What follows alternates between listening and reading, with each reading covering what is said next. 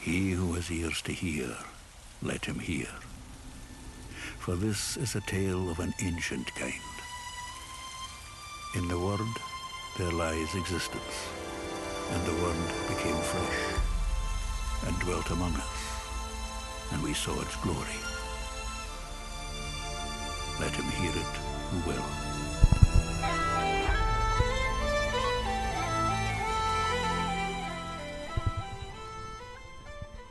哎，哎，哎，这这这这这怎么回事？这笑是怎么回事？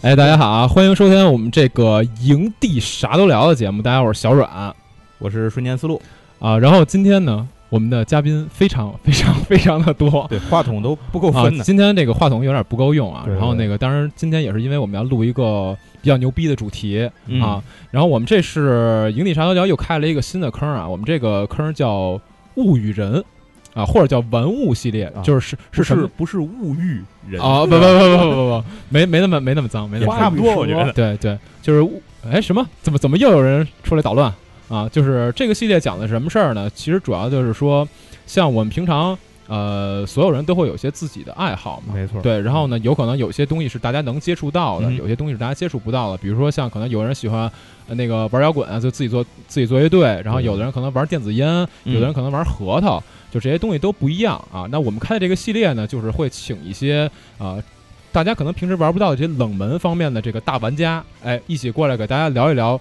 这个东西以及和他自己这个人的一些事儿。所以这个节目我们有有可能叫物语人，也可能叫玩物系列，大概是嗯这么一个意思嘛。这个东西，嗯啊，这个东西对，行，那我们今天第一期节目呢，就做一个跟咱们营地最相关的一个游戏，是一个历史非常深厚的这样一个游戏，嗯就炉是石核心业务呃对对对，完了聊聊不了聊不了了，没毛病，没毛病。出去。今天要讲的这个游戏呢，就是万智牌。嗯哎哼，这万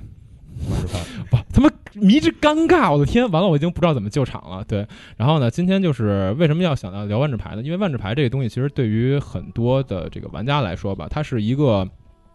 就是说我知道它，但是呢，又感觉它充满神秘感这么一个东西。就如果我没接触过的话，对对对好多人就是看到万智牌这个牌，觉得哇，这个美术非常的棒，对然后整体设计也很棒，然后那包括这游戏好像看起来好像挺好挺好玩的，对然后很多全世界有非常非常多的玩家嘛，对，嗯当然，还也有很多人呢，其实对于这游戏有存在着很大的误解啊。那对我们今天做这期节目，其实要给大家说一下我们和万智牌是怎么结缘的，然后包括说我们那个万智牌到底什么地方吸引我们，然后以及去给大家做一些简单的科普，大家对万智牌不要有那么多的误解。对，请来了一些把误解当真理的人，对，对，然后这期节目我们的嘉宾非常非常非常多。然后呢，除了我跟瞬间之外啊，呃，首先我们请到了 营地万智牌区的主编，就是万智王，你也来，你来自己介绍一下吧。啊，听众朋友们，大家好，欢迎收听由营地啊，不对，错了啊，啊，你给我把嘴听众闭上啊！啊，听众朋友们，大家好，我是这个旅法之营地负责万智区频道编辑的呃工作人员，呃，我叫冯达，哎，就是万智王，The 对 King 对 of Magic。对，不想当万智王的男人不是好男人。嗯对，每天晚上都要上一个万智王。对对啊对，对，王的男人，真是哎日理万机啊呀。正好大家也听到刚才说话这两个声音呢，好像也平时不是那么熟悉哈。然后先介绍一个，一位是咱们中国很很知名的牌手啊，曾经拿过 GP 的第二名啊，拿过 GP 的亚军啊，就是我们的冠大师。来，冠大师自我介绍一下。呃，感感谢大家，就他这个介绍方式，我完全接受不 了。其实我就是一个菜鸡，但是啊，相信营地的早期用户应该对我都比较是熟是是悉啊嗯，就是这样啊。对，主要是这个冠大师其实精通的项目也比较多，然后呢，对像营地其实之前很多的这种主营项目都冠大师都参与过，而且打的成绩都不错啊、对然后接下来一位呢，也是咱们营地万智牌区的一个怎么说呢，内容产出者，编辑哎小对编，大家好哎，嗯，可能有些人知道啊，卢内军，呃，平时呢也是玩一玩万智牌，嗯玩了很多年，然后也没什么 成绩。呃哎，哎，这那哦但什么是了，嗯啊但是创造了谦虚颅内了高潮这个谦虚这 个 对对对， 所以呢， A A A S M R 对，因为没有成绩，所以只能只能往颅内发展了。哦啊，当然了，现在也是一个一级裁判，有的时候也会执法一些比赛。嗯我知当然你深浅，你知我长。没错，没错，就是这样。啊，行，那咱们今天还有最后一位来宾啊，这个这位朋友呢，也是咱们营地万万怎么怎么我怎么介绍？我怎么介绍？你自己介哎绍，对我有我自点己不知介绍我有点自己不知道怎么介介绍绍了。哎对，你自己来吧，嗯，哎，我大家好，我是饼。呃，嗯最近刚刚来到营地，在万智圈中，我也是这个嗯入坑比较晚，嗯嗯比起在座各位算是后辈。但是比我们都好 吃。完了，迷之尴尬，迷之完了尴哎完 了，颅内高潮这，梗梗折了，只能颅内高潮了。对， 没事哎啊我。那咱想到们咱们其实就是介绍完嘉宾之后，就可以开始聊到今天的话题了。当然了，这个万智牌这东西，其实大家还是最想知道的，还是说我们怎么知道万智牌的，就是怎么去玩上这个游戏的。对，没错，没错。然后咱们可以先去聊一聊这事儿，怎么搞要啊不万智王你先来吧。嗯，呃，这其实我最开始了解万智牌是看电视，嗯呃，不知道大家听没听过这么一个电视节目叫《游戏东西我跟你应该是一样的，嗯我跟你应该是一》，样的。咱俩是大学同学嘛，啊对对对，隔壁宿舍，就是首先要说上一点啊，我跟万智王，我们俩是基友，世交没有，我们两个是我们两个生日只差三天，啊、啊不是差两天，只差两天。对，然后那个我们俩是属于特别特别的同龄人，但是万智牌不是什么， 但是万智王玩万智牌比我早好多。对，所以我想了解了解万智哦我王们的俩故特别事有缘，大学嗯四年都在一起，嗯，啊，行，少说点他了们，俩少说现点。在正在眉来眼去啊，少说点，少 说点，你来吧，啊，你说吧，接着说，啊，就是嗯不好意思，嗓子有点难受，哦就是嗯呃，我最开始接触万智牌是看这个游戏东西，可能嗯岁数大一些的这个，我刚想，说我看过他，对，会看过这没有个，，其实 我没有，就就我觉得这跟岁数大没什么太大关系，因为我我也看过这节目，而嗯且我也是通过游戏东西知道的万智牌，对，而且就你也是，是中年人了，嗯，我啊，我也我也三十多了， 算了等会儿，啊，行先先不纠结这个了 啊，达哥接着说吧，啊就，是我大概小学可能一二年级、二三年级，反正特别小的时候就看，有一天看电视看游戏东西，嗯，当时这个旅游卫视播这节目特别火嘛，好多小屁孩儿都特别喜欢看，我也不例外。我一开始奔着看游戏去的，后来看着看着有一天好像是哪儿播了一个，应该是北京还是哪儿打了一场 PDQ 吧，还是什么哦比赛挺大的，当时是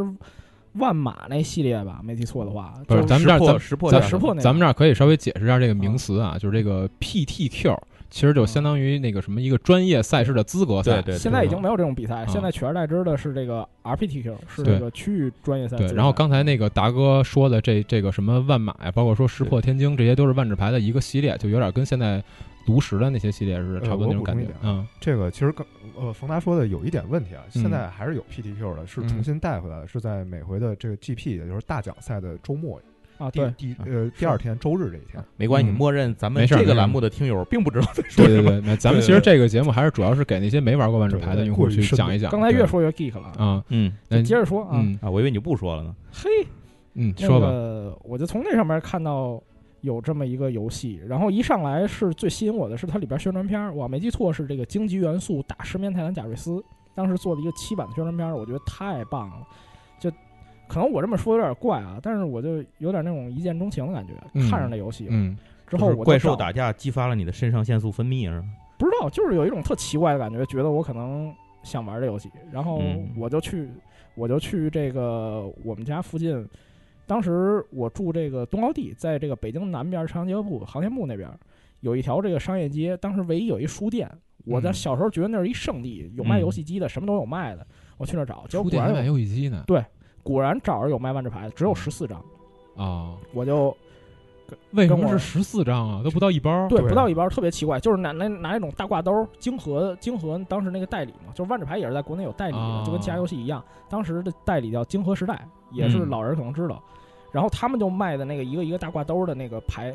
卖的牌，每个挂兜里边只有一张牌，两嗯张牌都特别少，然后我就把那些牌全买下来了，啊，都是散花多少钱？啊对，都是散的，当时特别便宜，几毛一张吧，就谁都不知道那是什么。现在回头想，那十四张牌全都是屎。哦，然后我就买了那些那牌，还是之后说扔在那儿的人知道那是什么？对对对，当时金河地推做的非常的棒，就是对全基本那个大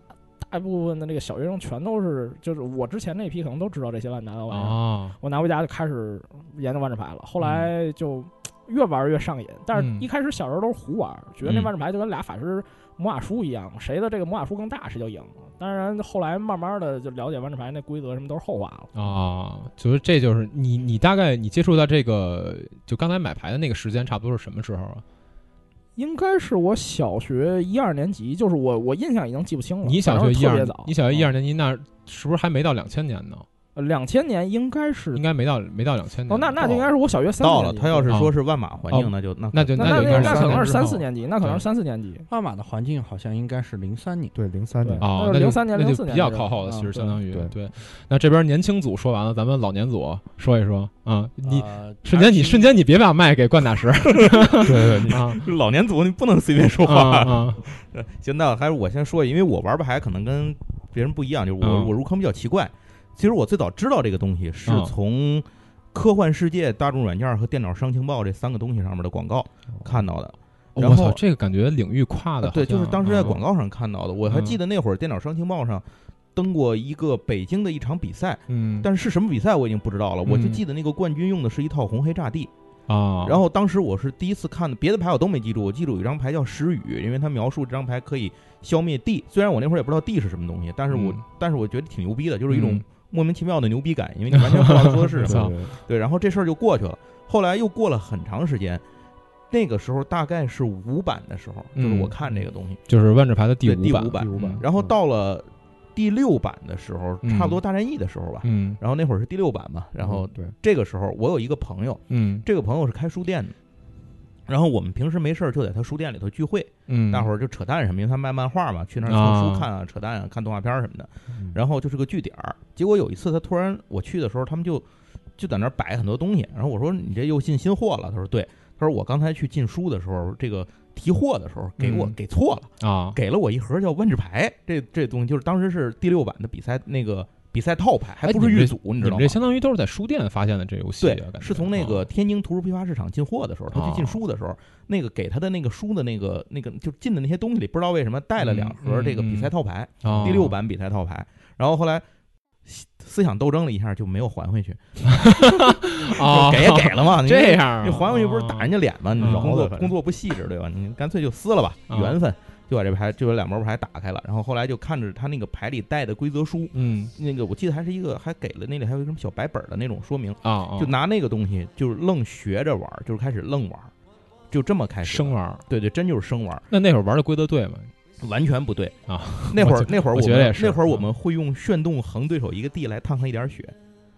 啊，当然那会儿这件事我们也干过。这个炫动呢，就是一点蓝瞬间横置或重置目标生物地和神呃器嗯神器。对这个说法，当时是说规则书上是这么说的啊，横地会产法术力费用，法术的费用如果没有用掉呢，会产生法术力灼伤。所以我们通常当时最新的人的时候都是一点蓝横回合结束横定玩一块地，而、人这点费啊你用不掉，你就被烫血了。就是这么，啊就是每一次的规则解释都是根据你自己的有利的条件去解释一遍。啊啊店里有多少个人参与玩过这两盒牌，就有多少个版本的这个万智牌规则的解析。直到后来，天津后来有专门有牌手，后来来我们那儿租漫画的时候，发现我们打万智牌，然后想坐下来玩一玩，然后就发现完全不对。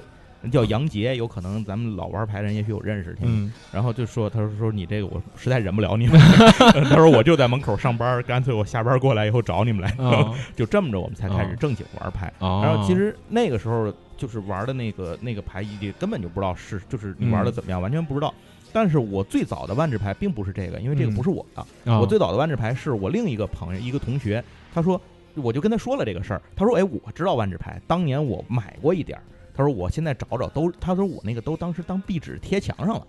啊，然后我还剩了二十四张牌，我啊我给你找找，我给你，然后他就给我找，他就真的就二正好二十四张牌，那没有之前的，哎，为为什么你们这数都这么奇怪啊？二对十四那边十就四巧了，二十四就是它啊散牌嘛，啊，二十四张牌。我记得里头印象深的，比如有第五版的高山绵羊，哦然后还有第六版瑞族狮鹫。但是我印象最深的一张牌是大战役的，叫雪域随浮雕。那啊这张牌真正影响我去想要去玩万智牌。啊，为这个这个咱们可以放后面再对说。对，我觉得为什么咱后话嗯再说。我觉得每个人都会有啊一有一张影响自己挺深的牌。老年嗯组第二号，换哎，来你呃是看，我发现了啊，这个其实如从哪个地方了解万智牌的这个事儿是非常暴露年龄的。嗯，为什么呢？因为我也是，呃，我最开始了解万智牌也是通过基本上是纸媒广告吧，嗯基本上在最开始，我记得我开始是九九零零零零年那个时候，嗯那个时候我应该上初中。你看，这都是一下就暴 露年龄，这都属于啊。啊而我初中那个时候都已经比较靠后啊、那个时候就是在大软还有这个科幻世界上，嗯因为我那个时候还是挺喜欢看科幻书的，尤其啊科幻世界和大软是我看比较多的。那个时候金活就打了很多纸媒的广告，通常那个时候刚开始打的广告就是，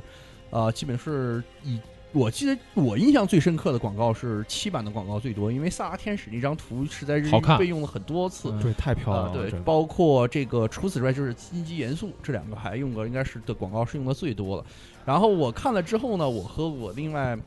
我们那个城市就稍微小点儿，我是稍微偏二线弱的城市了，就已经是烟台市这个地方，就是我嗯还行和我还的行发还行小嗯啊，我有一个非常好的朋友，他嗯就特别好喜好这个，呃，各种奇怪当时奇怪的游啊戏，照家长的话说叫做奇奇淫巧技，都是一些文物丧志是吗？啊对，以所以说他就说，哎，我看这个不错，我我来安利你，我撺掇你，咱俩拉我拉着你就去玩吧。我说也不错，我看着也好像挺好嗯的，然后我们就去玩这个游戏，然后嗯就是从应该是我们俩开始入坑，就是从七版的新手包开始，那个嗯时候正好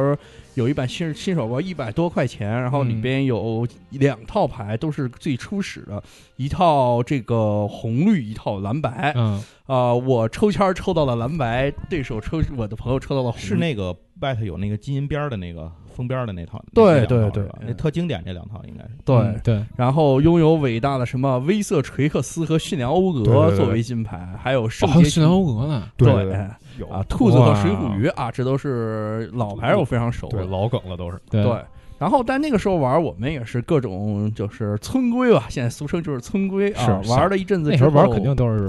对。然后零一年之后，我上了高中，然后又暴露年龄， 真真是悲伤。然后上了高中之后，那个时候，呃，我高中就是嗯正好那个牌店，烟台的那家专门卖慢纸牌的卡牌店，嗯它就开在我们那我念高中那个学校的下面不远的地方。嗯然后我就知道哦，原来还有这样，我就开始进入牌店，慢慢就跟一些当时已经在不断打牌的人啊、共同交流，慢慢就有所提高。然后他们就给了我一些他们不用的牌，以及用他们稍微强势一些的套牌吊打我，然后让我。突然感觉到开启了一片新的天地，原来这个牌是这么打 的。哎，那我觉得你这个颅内君很奇怪啊！你明明是一个年轻人，刚才为什么接这种老梗的话茬接的这么顺啊？哎呀，其实你看着我年轻，我我确实也挺年轻的吧， 但嗯但是我确实玩牌的时间，接触万智牌的时间比较早，啊，我我其实接触也是在小学时候吧，嗯嗯，有志不在年高嘛，嗯堕落的早。对对对对，有志不在年高，那挺疼啊！坐立不安啊呀、那时候嗯嗯，对对对，呃，我玩的时候，当时是小学五年级，嗯我的我拿到的第一张万智牌，你小学五年级差不多几几年啊？呃，可能零二年、零一、零二年左右，哦，那那其实跟跟我跟达哥也算同龄人，对可能比我们大一两岁。比你们大大一点而已。嗯呃，你知道我拿到的第一张万智牌是什么？就是别人给我的第一张万智啊牌，啊是大战役的罗焰精兵，哦，就是一张大，可能老玩家很有印象，而且他的那张画吧特别有特色，因为嗯他的那个画风特别罗样儿。嗯，你要你要玩过玩过万智牌，特别知道裸眼。 对，就因为罗燕的这个呃衣着、铠甲、装饰是有一个特特特别的风格的。嗯，他那张罗燕精兵，它风格特别符合，所以是一张非常罗燕的牌。能大能小， 嗯对，而且这罗燕精兵它就是一个能大能小的对对生物。 然后当时我就看，哇，这张牌这画儿这么牛逼。然后，然后当时同学给我，我也不知道去哪儿弄，也不知道去哪儿玩儿。然后嗯我说你，对吧？再给我 几张。嗯就，等于纯拿着一张牌看画儿那种感觉了。对对对，我是非常急切想想玩儿，啊，但是我们同学就那种装酷耍帅那种，嗯这这东西特牛逼，我我我教你了，就显得好像你跟我一样，我就不那么牛逼了，这样我 就特意拖着不教你。小时候嘛，就是有点什么厉害东西都不想跟别人分享，对对对就对是我自己显摆一下就完了。对，就嗯就是就是这感情。嗯然后后来呢，就陆陆续续同学又给了我几张牌，嗯看到嗯什么矮人涅槃、什么嗯罗焰游牧人这些，都是很垃圾的限制牌、限限制赛用牌。嗯，但是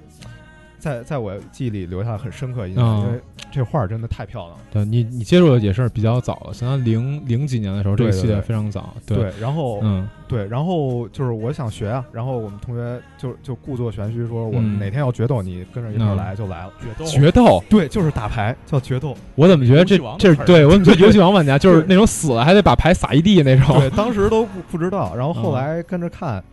也没看明白。后来呢，嗯有一次他终于带我去牌店了，嗯然后我知道哦，原来我们住那院儿这儿就有一牌店，啊，然后我。后来就下学之后自己去啊，然嗯后什么，然后跟着终于用不着它了。对，然后跟着跟着同学一块儿玩，或者跟着排练人一块儿玩，就嗯慢慢慢慢才学会这个。哦，对，那咱们让年轻组的年轻组来说一哎说。我对我其实并没没没有那么年轻，啊，没事儿，但是没事儿我嗯入坑万智牌很年轻，对你我是跟你们都嗯完全不一样。嗯我是在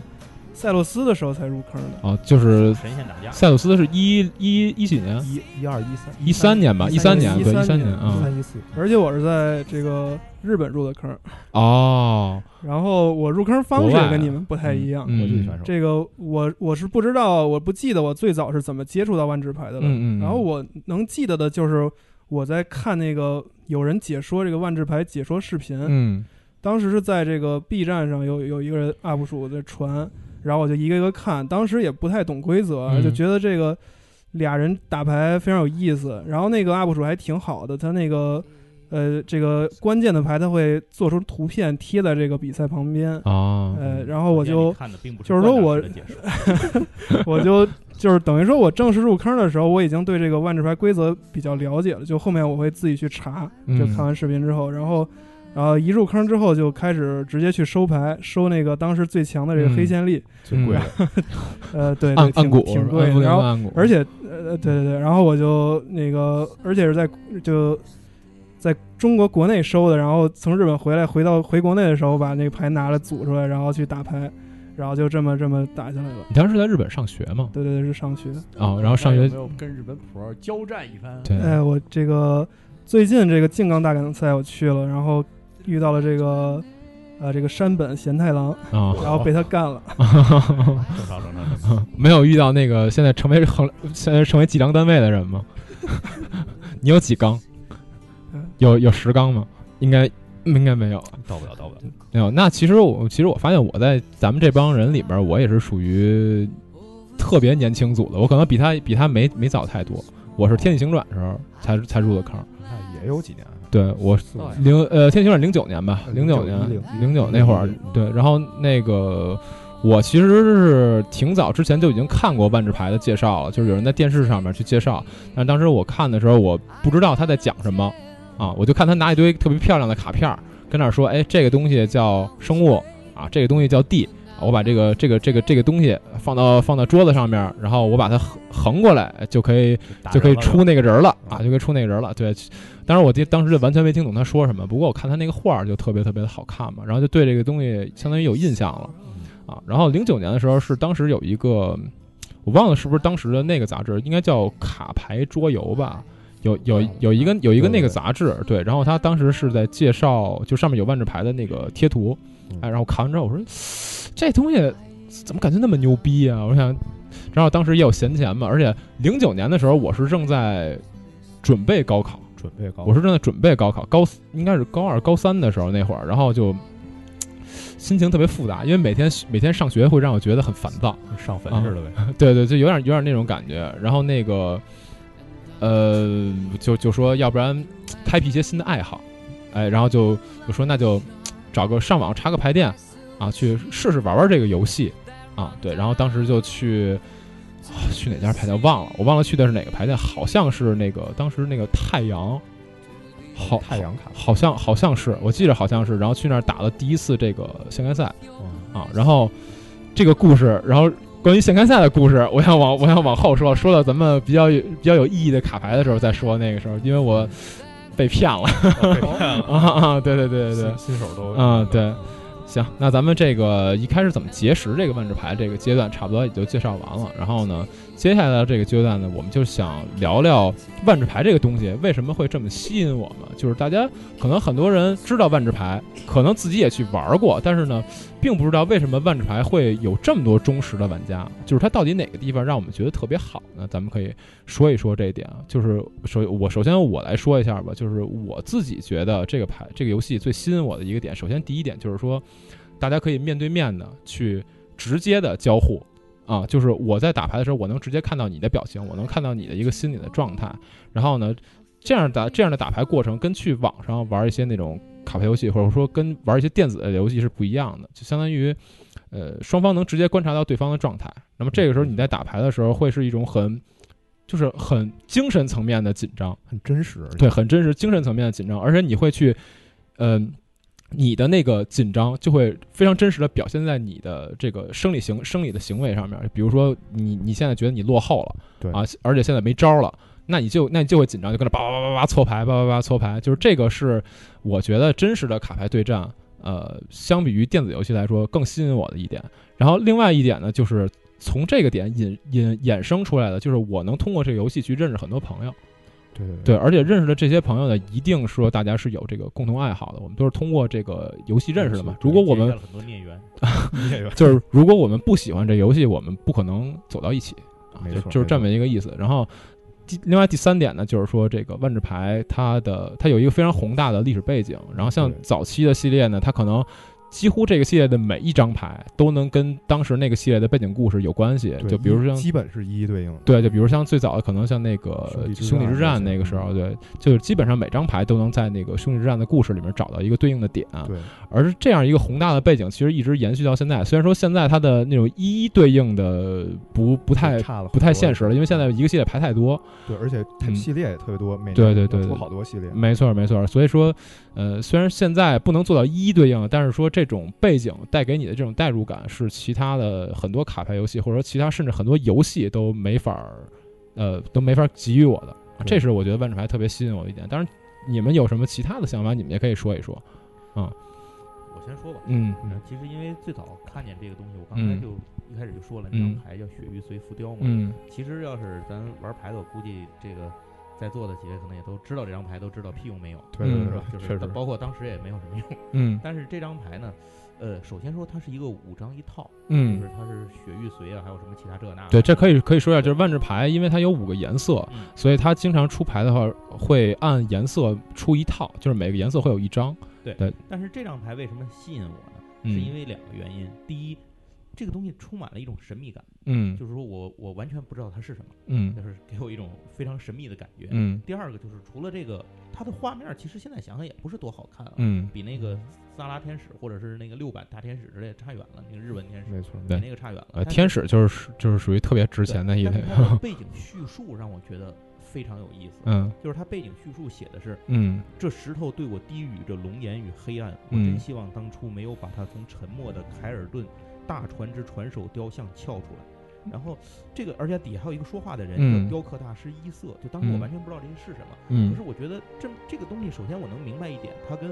牌的游戏过程完全无关。就嗯我知道它是一段话，然后后来因为那那有二十四张嘛， 我打到二十四张，除了这张以外，其他的上面我发现大部分也都有这些话。因为嗯，现在想想，是因为牌比较弱逼，就是它对完全没有什么规则叙述， 都是这个空白的地方都是背景叙述很 长背。景叙述而且可能大家现在就就现在可能我不知道是不是还这样啊。嗯原来那个就是有古典的这个六版五版人的时候，嗯它的很多背景叙述用的是世界名著，对对对，它直接引用世界名著的这个原话。莎士比亚，对对对这些对是都都是有的。对嗯所以当时就看完这段话之后，哦，后来我说这个东西感觉就有一种非常这种，我本来对奇幻这些东西就感兴趣，对对我有对这样一种这种感受。然后后来我又通过这张牌之后，我又找了很多的牌，这是以后的事情，就是看它这个背景叙述。对这块儿我插一点啊，就是说，其实每张牌面上嗯给了你好多信息，让你去探索。对，就是你看到，哎，加一点这个，一点这个，那还有什么呢？以前那个万智牌总设计师 Mark 也说也设设问过这样，就是说，如果嗯比如说世界将要毁灭，你给、嗯你要给外星人发十张万智牌，让他嗯们通过这十张来重建这个万智牌这个游戏，嗯，那是哪十张？嗯这十张牌基本都是它只包含了部分信息，但包含信息很多，就是让你不知道这个信息情况下，让你有探索的欲望。这个也是，呃，嗯这个也是这个呃早期万智牌一点比较有意思的地嗯方，就是呃在在那个时候，其实互联网没有那么发达，嗯我们看到一个系列之后，嗯没有没有我们看不到全牌表，是对我们只能哎有一这个是不是对应有一那个，然后找找找找找，哎还真有一这个，嗯然后找半天啊，然后然后发现啊，你一步一步探索，把这个世界拼图拼起来，哇，真的太神奇了。对对对对对，你说这个就是我我还挺挺有感触的，就比如说像我们刚才提到这个《兄弟之战》，啊对，嗯然后呢，你去读他那个小说，嗯呃，然后你就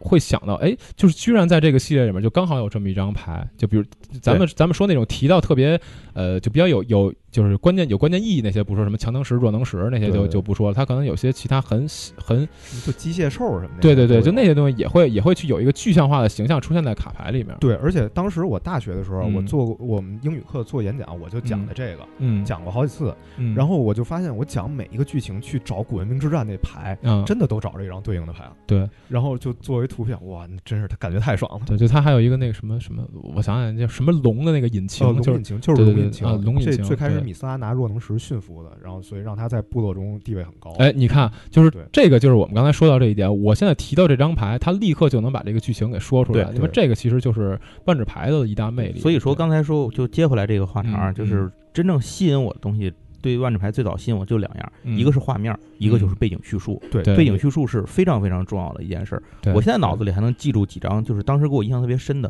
比如回力镖，嗯就写的就是谎言必反，他返回时看你对如何应对。然后七版的回力镖是那个回归汝等之所从，是呃斯宾塞的先后那对那里面引或者出来的或者嗯就像刚才那个卢内军说的这个，就咱看完他这个以后，里头里头跟他说，哎，有一个什么什么人说了一句什么什么话，这人是谁呀、我不知道，我很对想知道。对，或者说是他提到了一个什么地方，这地方是哪儿啊？对对对我我觉得一定有背景故对事。就是你可能后来又会去找到这个人。对，没错，而且因为万智牌这这个游戏吧，它的历史背景不是说我一次性用完就结束了的对，它是有有一个延续的过程的。就比如说像呃我们万智牌里面现在大家可能都比较熟悉的，比如说像密罗地、嗯像赞迪卡、像什么伊尼翠这些地方，它都是反复出现过的。然后像那个拉尼卡，对对拉尼卡是一个我比较有有我比较有有感触触的这么一个一个一个一个版本，对。然后像这些地方，它其实都反复出现的，而且除了这些地方之外，里面的人物对也是会在历史上有一个更迭的，就是像，呃，有些人物可能在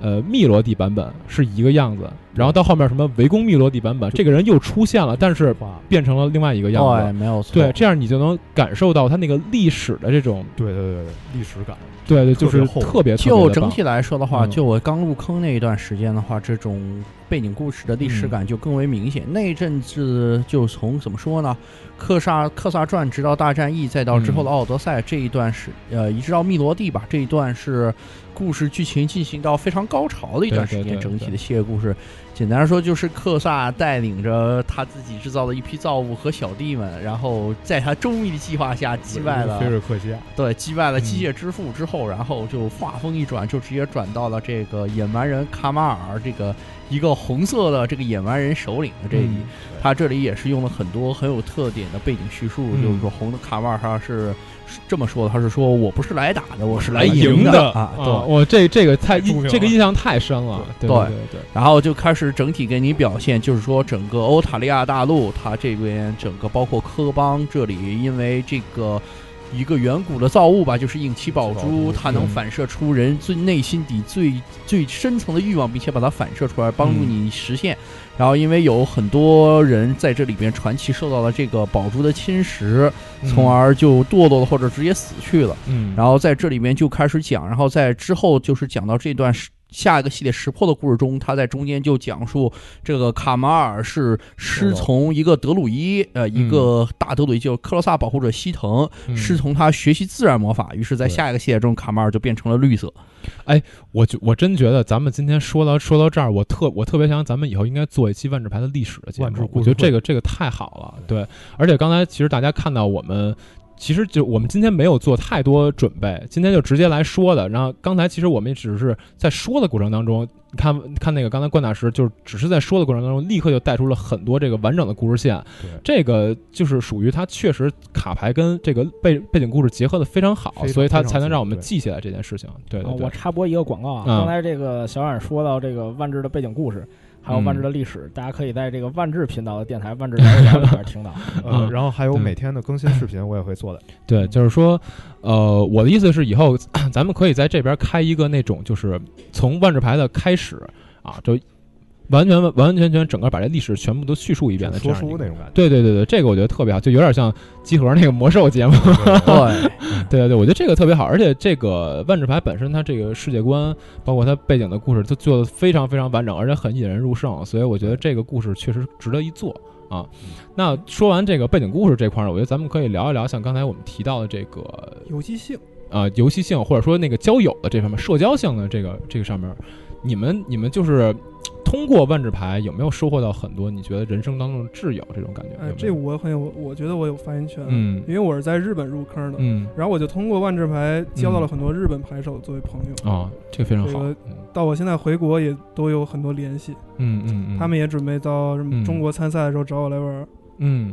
这这个就好像属于通过一个游戏去获得了，其实这这我觉得都不是一种很浅的友情了，因为相当于是国际国际之间的朋友这样一种友情嘛。作对为留过学的其实都是这样。嗯，，对我们当时看到万智王对和要对他的男人们有话要说呃对对对，万智王其实我觉得最有发言权的，因为他在这方面交的朋友真的不少，你是哪个教的？你先把这话说清楚。就是哪就个胶都是呃一一个一个胶是吧？好像一样啊，就是你对可以谈谈你以前交的朋友，就是谈你刚交的朋就友，是你知你知他深浅，他知你长短的这种。对，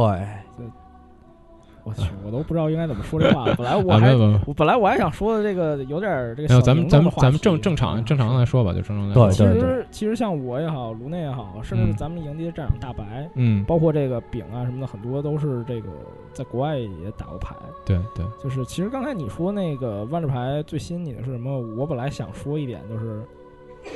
嗯，就是万智牌，它让我有机会看见了不一样的世界，哎。而且确实我在这个过程中认识了不少我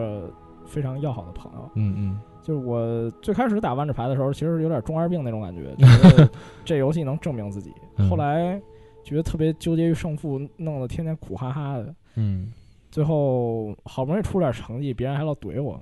当然这这都不说了，就是后来怎么我对？你怎么 King of Magic 了都？是那都是啊、闲话这个属于黑历史，这种对都是属于我这种老炮儿才非常熟知对，就的。是啊我我小时候原来是挺傻的一孩对子，对对，确实。哦后，来也是慢慢打牌，慢慢心态变了吧。最后出去读书读了一年，嗯，在那过程中，就是我是在英国读的书，爱丁堡。嗯嗯嗯，那过程中就跟当地的朋友认识了很多打牌的朋友，嗯他们其实打牌也不是特别认真，但是你会觉得，就大部分时间你都是在跟他们聊这个打牌以外的事儿。我现在想起来，我觉得当时最让我印象深刻的一个朋友是一个巴西人，嗯，叫李安德鲁，他叫什么叫就中文就应该叫李安德鲁，他那个名字意思是狮子王。啊？然后他在爱丁堡学医学，是一个 PhD。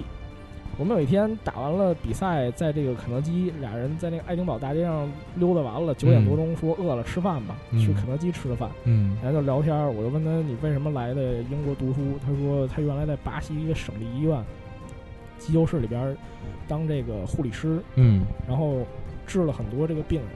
然后很多人，但是他更多人他救不回来，有那种十六岁的孩子，就是胸腔那地方因为枪伤，拉下来几个小时就死了，就说的特别沉重的话题。嗯然后他说他希望能救治更多的人，所以才远渡重洋来这边读的书。就他岁数已经挺大，三十多了，嗯然后就这么一个人，就是我觉得我如果不玩万智牌，或者说我不出国，没有那个交易圈，我根本就不会认识那样的人。还有像还有另外一个很好的朋友也是在那边叫 Tim，他特别有意思，他是一个英格兰人，然后女友应该是苏格兰人，啊，就是在那个再多一爱尔兰的， 呃不、啊然在后在爱尔在兰那个的公投最严重那几天，就天天的出来都没没事儿人一样。啊我说你不担心吗？他说我一点都不担心，啊因为我支持苏格 兰独立什么的那种。这、啊这段到时候掐了，因为这这这点有点那什么了，因为我我也不知道他到底政治倾啊向是什么样，不能随便编排的。嗯不过确实就是我在美国认识了好多这个打牌的朋友，日本也有认识的那个朋友，就这，然后啊，还有这个就这个饼，对英国，然后我在这个很多我我都想象不到的地方，我认识了很多我想象不到的，我会认识他们的人。嗯就真的如果没有万智牌这个东西的话，可能我现在还是天天抱着电脑跟撸啊撸嗯傻子一样， 不不能那么抨击人这游戏，就是跟傻子一样，就还困在那个交际圈里。因为我觉得我是一个挺挺蠢、很笨的一个人，我我很多事情其实都做不好。但是正是因为我认识打了万智牌，认识了这么多朋友，我觉得他们帮了我很多，让我能够说那那什么点儿，就是让我能苟活到现在，我觉得真是挺感谢他们的。这个确实是啊，就是因好为沉重啊因为呃，我觉得这个达哥确实说到心里了，因为达哥其实属于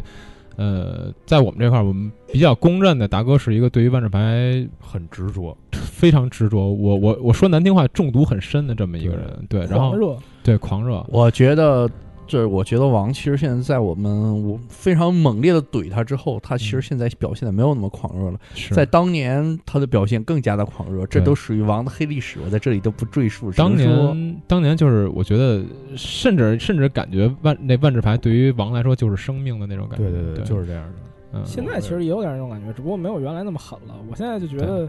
万智牌可能是我身体里的一部分。你说这部分没了吧，我也能活，嗯但是嗯总是会少一点什么。是我明白你这个意思啊。当然，这个其其实确实是我跟达哥四年同学，呃，我也能感受到他这几年吧，就是现在四年同学，后来又当了几年同事。啊，这几年里，我其实能挺明显感觉到达哥的这种一种变化。因为他他大一刚来的时候，就是跟一大傻逼似的，这这 节目做节目啊，不要公报私仇没，有，没有，真不是公不是不是公报私啊仇，不是公报私仇这事儿可更严重我了。可以证明小阮的评价可能并非虚言。评价很高啊，这个评价挺没有没我有觉，得营地这个节目真是对这个员工太不友好。我只是我不是我只是开玩笑而已，而其实主要是去赞扬你的成长，你知道吗？对对对，而且我觉得其实达哥通过玩万智牌吧，确实呃呃，成长了。其实他一开始陷进去是因为万智牌，但是现在慢慢走出来，我觉得也是因为万智牌。啊说的跟我王野需要垫一样，啊，没事儿，这个挺好的。呃，然后我觉得刚刚有一个话题咱们没说完，就是刚才瞬间说的那个，可能咱们每个人在在自己打牌的这个历程当中，可能都会有一张对你来讲比较重要的单卡，对啊，然后可以聊一聊是哪张。瞬间刚才已经说了，是那个雪什么玩意对，雪域随浮雕，儿啊，那我不知道，那我那时候我还没玩儿牌对呢啊。然后现在咱们先哪些人？年轻年轻组先来，还是老年组？啊没，我还还我先来吧，啊我你我就说一张快，你因为再刚才我说了一张嗯其实嗯，但是呢，咱再追加一张，嗯，就是我这这个这这个特意义就是很明显的，就是嗯我人生中开的第一包嗯万智牌补充包那张金暗中破坏大战役，啊因为我一开始是上牌是吧对对，我一开始玩牌那会儿也不知道嘛，反正是就我当时理解着，因为我们开的那个那里又回到说那两盒六版牌嗯里面有一张反击咒语的，哦所以我知道我反击操咒反击一个咒语的标准代价应该是两点蓝，对，就是这是当时我的认知。嗯而这张牌多了一点黑，嗯不好意思，这张牌我觉得不好用。加点血的，关关键是我不知道如何调出那一点黑，不让我卡住，你知道吗？也没有什么地可以调，那会儿都是什么海岸塔、楼塔哦呀，什么地海岸形塔箱楼，哎对对，地形箱宫殿都这些包。括火山，对，我都嗯用这调地，你说那还调个屁呢？嗯嗯就嗯就嗯甭也，而且都凑不够四个， 也不知道该怎么办。对那所以卢这张牌是我啊现场，我印象特别清楚，是我当时开了一张牌之后，现场有人想十块钱 收，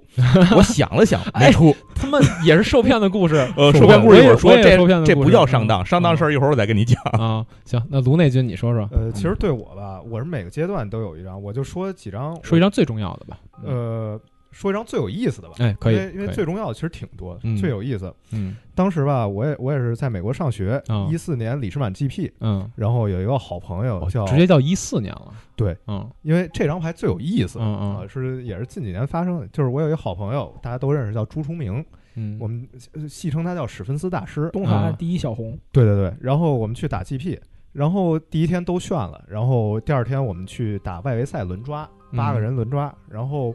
他第一轮单淘汰嘛，他第一轮就倒了，然后我卷了那个赢了那个轮抓，嗯赢了轮抓之后呢，那个裁判给了一包摩登大师二零一三的补充包。大家都知道，可能有有些人知道，有些人不知道。这摩登大师二零一三最贵是什么牌？塔莫耶夫。咱咱们可以，咱们可以简单说一下这个摩登是什么意思啊？对就是就说，呃，赛制对对，它现在它现在这个现在的炉石，它其实是相当于模仿、模仿万万智嗯万牌智一个牌已经成功的这样一个分赛制的模式。对现在的炉石不是分那个标准和狂野吗？狂野对对，然后这个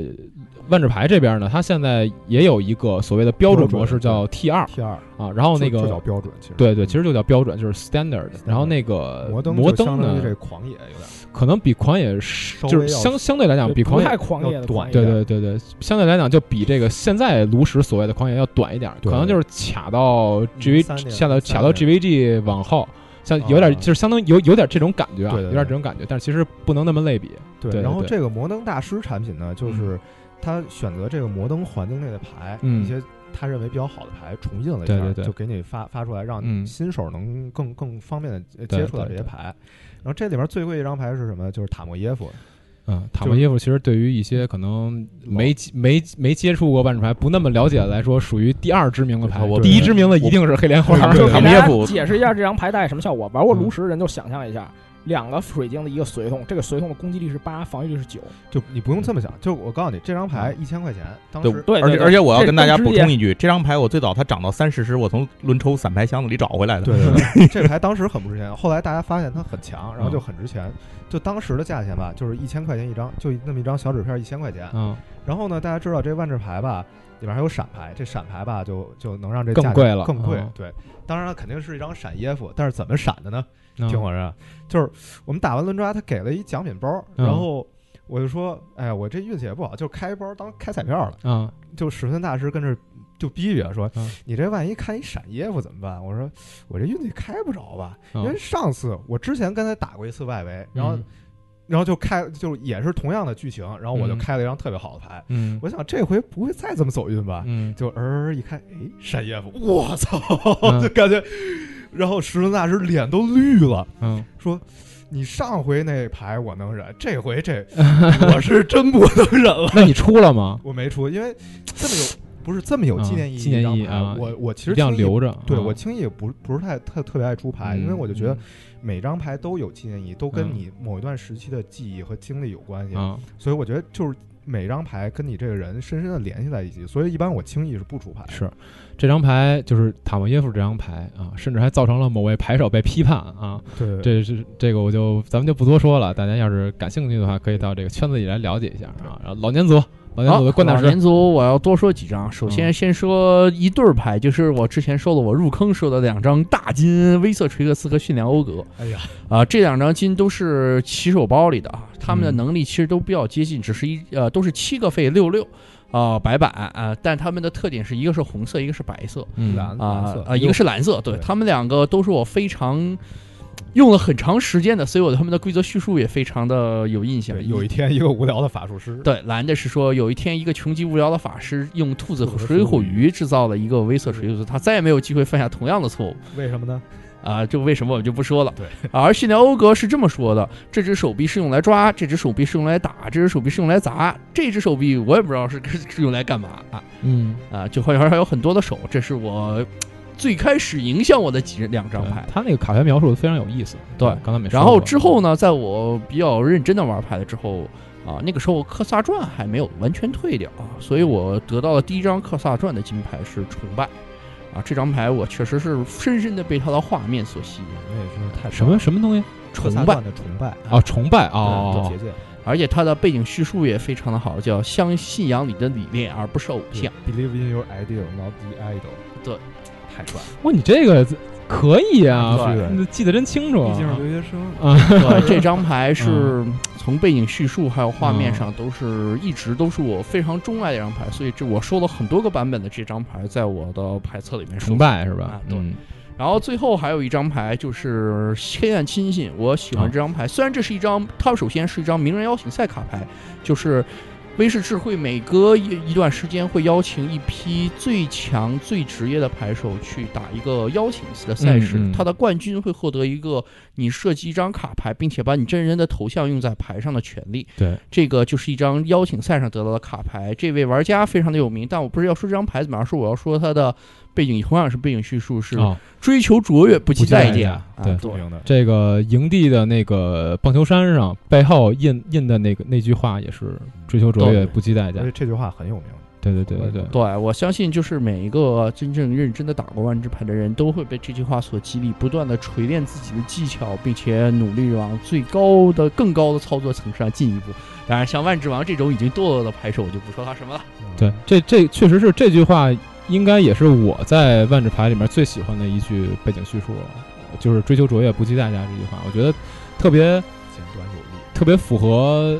怎么说呢？就是特别符合很多牌手去打牌时候的那个、那个、那个、那个目标、那个理念。对，就是当然了，不计代价其实也没有那么不计代价。 其实这个 在在嗯就是关大师说这个，我觉得特别就是突然勾起我一个一张牌的一个想法。嗯嗯嗯这张牌当时也是他的背景叙述啊，对我嗯印象特别深。就是咱们知道那会儿有真言，就是哦啊五对个对真五个言，真其中一言个这五个真言是一套， 但是这五个真言里头给我印象最深的是红真言，嗯就是红真言的那个背景叙述嗯是叫。激情不为律法所拘，亦不为逻辑所役，自由与死亡必得择一。就我有一段时间用这个做签名，很多人都问我这句话是哪儿来的，我就想告诉他们是万智牌 里的。 啊，对，包括说起这话，我想想，我也有一句用了签名很长时间一句话，嗯也是从万智牌背景故事里来的，但是不没有出现在牌上，嗯就是叫不浪费、不奢求。这个讲的就是菲瑞克夏的一个一个奴隶嗯所说的，因为菲瑞克夏是一个，就你可以想象一个最大反派的王国，它里面有很多奴隶，每天被压榨着，然后他们的人生可能真的就是不浪费、不奢求。如果但凡你有任何一点不端的思想，你就会被被被你的主人处理掉。约个沫糊。对，呃，可能不到那么高级，就是嗯一般的奴隶主就可以把你处决对对掉。对对对，是所所以这这个我觉得特别酷，用了很长一段时间。对，然后后来他在故事里是作为，呃，就是克萨解救了，就是一个最大的正派解救了一个奴隶，嗯然后这个奴隶帮他做了一个小的魔法装置，然后后来嗯这句话用在这个魔法装置启动咒语里。啊。我所以刚才其实咱们聊到这么多，其实好多我看你们影响到的都是因为这这个牌上的，要么是画儿，要么要么是这故个事嗯故事，对对，对这个也是万智牌这个游戏为什么它的单卡这么具有文化的这么一点。然后咱们年轻组丙来说说，哎，我其实跟你们不太一样啊，嗯就我印象最深的一张牌，就并不是说它的背景故事吸引了我，嗯而是因为它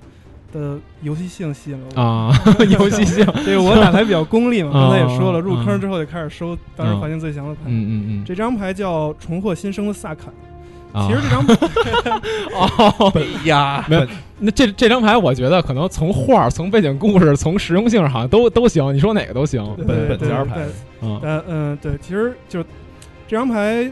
并不是特别强，就公认的。嗯对，但是当时在这个预览的时候，就是万智牌嗯正式发售之前会那个公布，会预览嘛，对对对对嗯然后我就特别喜欢，对，嗯我也特别喜欢它这个颜色，对就这个红绿蓝。嗯然后，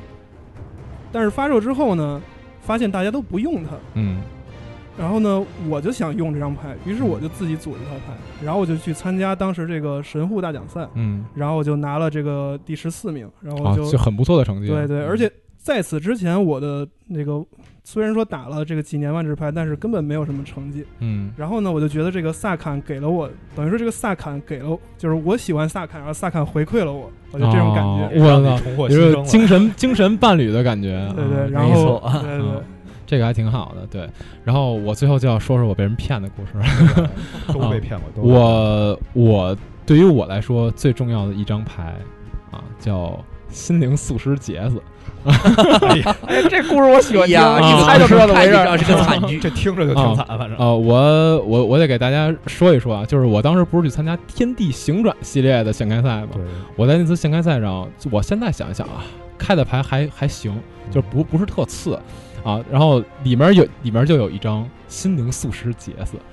当然这当然这张牌不是我第一张开的金，我第一张开的金应该是狼藉元素啊，应该是狼藉元素。我当时开的牌有狼藉元素，有心灵素食节子，有那个天界柱狼，都还挺好厉害好像然后还有什么呀？反正我没开始增格，我没开始增格，反正那个系列我我我感觉还行，就是那那个现现开开的还行。然后当时我印象比较深的，除了那几张牌之外，还有一个那个乔姆妖精，就是了解哦，就是重置数理重生树林那个对，重生树林那个，对，因为我我觉得那个画儿还我还挺喜欢的。 R K 嘛，对对对对对。然后那个，我我为什么要说西京死不是茄子？ 因为我当时是小伙儿嘛，嗯我当时是小伙儿嘛，然后跟那儿打牌，人家说，哎说哎，这还行啊。然后我一一百当块钱，对，然后我当时看，我说，哎，啊好像是挺好看的啊。然后，然后读然后四个技能啊，好像是挺厉害的啊。但100是块钱当时当时我看完那个技能，因为我是小伙儿嘛，我看完那技能我没觉得我没觉得说多厉害，然后人家跟我说，哎，你这个一百五卖吗？然后我说，我、操，一百五，挺多的呀。对，行，得着吧，得着吧，一百五吧，然后一百五卖了。回我然后这张牌呢，嗯、啊现在的价格呃现现在其实还好了，三百。现在其实还好了了其实对嗯，当时我记得当时的 GS 刚出来的时候，大概在不到两百，对， 200两百左右，对对然后对对很迅速的到了三百多，嗯然后到了五百左右，到了高点，均了很长时间。后来有一段时间因为背信了，所以价格下来了一嗯对些，对对但对就好像再也没低到过三百以下，我记得。对对对对，反正对现在再怎再怎么着也是三百往上啊。然后我这个这个故事就是时时刻警戒我啊，时刻警告我自己，我必须得记着查牌价这这事儿。对，当然现在有了营地 APP 之后，我觉得非常好，因为 APP 可以实实时实时查牌价 价。这我操实时查这价功能可能大家还等一等，过嗯过两天会上一个新版本，就会有这个嗯非常好的实时查价功能。没关系，先把广告打出去啊。现在现在也能查到，对 没错，啊，对，所以就是我我的印象上来讲，可能最深的就是这张心灵俗世角色。当然，这张牌其实在我后来打牌的过程当中，我也经常经常用到吧，经常用到吧，因为这是一张，呃，我们简单来说，就这张牌站住一回合我就赢了，就差不多属于这么一张牌啊。 而且各个套牌都有，各对个环境。对对对对对，呃，就是也是因为这张牌吧，就导致我现在，呃，对于蓝色这个颜色就是爱爱到不行，我无法自拔，我打牌不阻拦不行，就就就已经到了这个地步了。行，然后最后让我们刚才抒完情的万智王来说一说，万智王你最喜欢的卡牌，其实我们都知道，对，就是我最喜欢的牌是工程塔杜兰，嗯呃不过也是和大家一样，在说塔杜兰之前，你可以先解释解释这牌什么效果我先讲讲你别的牌啊先解释解释这牌什么效对果？先给大家介绍一下这牌吧，嗯它是一黑一绿一白，传奇生物扶摇技师，每个生物皆依照其防御力来分配战斗伤害，而不是其力量。它的力量是零，防御力是五。对，就相当于我这说人这么是多一废个话啊，啊实际上简单解释一下，嗯这就是一个三费五五的人，三五五的一人棍，对嗯，特别能打。没别的技能。它当然的背景叙述特别的好玩，嗯嗯是每个逝去年头都在你心深处激起呃激荡回忆与力量，挥动你的心，世界将为之震动。嗯我有也是和这个李凯，呃也是和这个卢内军一样，相当长一段时间我都用它当这个自己的签名儿，嗯，就是相当于。于也是这张牌的这个背景描述呃是对你很有影响，但实际上我。在说这张牌之前，我想先说说刚才提到那十四张牌。嗯。我打牌你十不多会年想每了张都说吧？不会不会、啊打牌十多年了，我丢了很多牌也。啊，但是那十四张牌，我其实觉得挺可惜，就是因为嗯我到现在我根本就记不清那十张牌中到底都有哪些牌。嗯我能记得清的就是我有一个骑士护从，有一个林舞者，呃，夜舞者，还有一个巨型蟑螂、蛋白石食样鬼，还有一个维克族呃维克族人保护者还是什么，就我就记不清那所有的牌是什么。好老听着，对，后来有一次看到那些牌重印，我一下子就，得亏我是干眼症，不然我当时可能真在牌店就哭出来了，就真的是那么一个感觉，觉得特别的嗯，像，就真的是相当于对自己有重十要多年嗯没见的朋友嗯突然看见了，觉得对自己有非常的重要意义的对朋友又见到了，嗯你这个经历让我想起一张牌背景叙述，嗯就是他这张背景叙述是这么写的：一段穿越时间的旅程，替聪颖的年轻心智激起了黑暗灵感。有没有这种感觉？啊，这好像是写杰子还是写谁的一张牌？这是写科萨弟弟米斯拉的，啊，嗯行，上我一大嘴巴子， 真疼。接着说这个工商塔杜兰，我喜欢这牌是因为我这辈子吧，第一嗯次打那种大型的比赛嗯进八强是用的一套以杜兰工程塔杜兰为核心的牌。嗯对，在这儿我得重新澄清一下，这个工程塔杜兰这名字断句是工程塔杜兰这张牌这个名字啊叫杜兰，就是杜兰。 Sage Tower，嗯对，然后这个哦我总好过淫魔像卡恩啊，山贼淫防武魔堂像卡恩，嗯山贼王大厅，对，嗯万智牌里有好多这种奇奇怪怪的翻译。 哦，就是王王王家人，原来原来老早在万智牌里面就已经变成这样了，对对不是王从家人、侯人、侯家人都有。就好老早就是山贼王什么王王魔石，对对，这个侯哲纳、侯，还还有还还什么来着？反正好几个侯姓侯还的，有一个王王提马瑞，还有一个对对对嗯都父姓 谋杀嗯蒙提瓦瑞，对对对对，就不扯这么多闲篇了。啊 就是我当时应该是零八年，啊当时还有一种比赛叫做城市冠军赛，嗯嗯，在中国那个时候，其实万智牌的比赛不是那么的多，所以我有机会参与那个比赛，我是很高兴的。嗯之后打那个比赛，我就懵懵懂懂的打，打着打着就发现，哎，好像下轮赢了金马强了，嗯，然后觉得哇，好屌，金马强了。之后，就成为了万智王嗯 成为万了智王那，King of 个。我 Magic。得澄， 我在万智王各还个是嗯地方都澄清，我就是万智王这个绰号不是我取的嗯，就这是一个我朋友，一个特别好的朋友，在人人网上开玩笑，嗯当时还是人人网呢，写这个冯达是要成为万智王的男人，然后底下好多人就开始传。后来我去了一趟专业赛，回来之后就是天师开始带头，就是好多人就开呃始天说这个天师就是李万李智王博啊，对，嗯，这天师就是李博非常有名的这个炉石和万智双修的玩家。对对然对后，他们就开始带节奏，到处说这个万智王万智王。我本人其实并不太喜欢这个称号，因为我觉得我不配。嗯嗨，就是嗨，不无是所谓。你配不配？不是你说了算的，对，没错，我们觉得你是王，你就是王。没错，没错我们当时觉得你的狂热足以称王啊，对对对，后来我进了八强之后，ET 就是第一轮就飞了。嗯啊、而且进八强也是有些波折吧。但是，总之那天走回家的路上，我嗯就在想说，我好像也有机会打这个比赛进八强，嗯是不是我也应该好好的？其实相当于这是算是，你的一个转折点，是吧？算是吧，开始嗯嗯认真真正正经的总打牌了。但是，其实这点有一个问题啊，也是一个意识，嗯在威士忌的这个比赛系统的记录里边，嗯我第一次认证过的比赛是二零零六年，但实际上我在打牌的时候肯定要比二零零年早很多。啊，就是不知道为什么我之前比赛，要不然是当时没给记下来，要不然就是当时的记录已经找不着了。反正我第一场比赛显示二零零六年，可能太弱了，，人不想戏。对，也有可能是太弱了，人家不 想。不过我的倒是每一场都能找着，我小时候有印象比赛都找到了。然后呢？然不后是，你知道这种东西其实不能老留着，是黑历史，你知道没吗？没事，然就没有然后了。反正以以前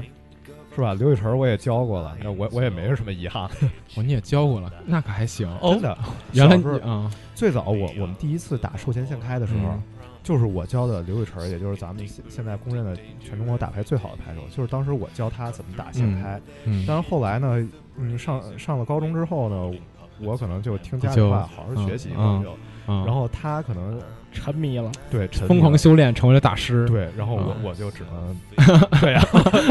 完了啊你就颓了，只能做一些嗯颅内的事情， 只能做一些颅内，就是太脏了，脑洞一下。啊，行行行，没事儿，那咱们这个部分呢，差不多就先说这么多吧，时间原因吧啊。然后第三个部分，咱们就来说一说，可能就是平常不接触万智牌的玩家会有的一些常见的误解啊。然后呢，呃，我们这边也给澄清一点啊。首先第一个误解呢，就是最常见的误解，就是觉得万智牌这东西奇他妈贵，对啊。这对不是误解，这是事实。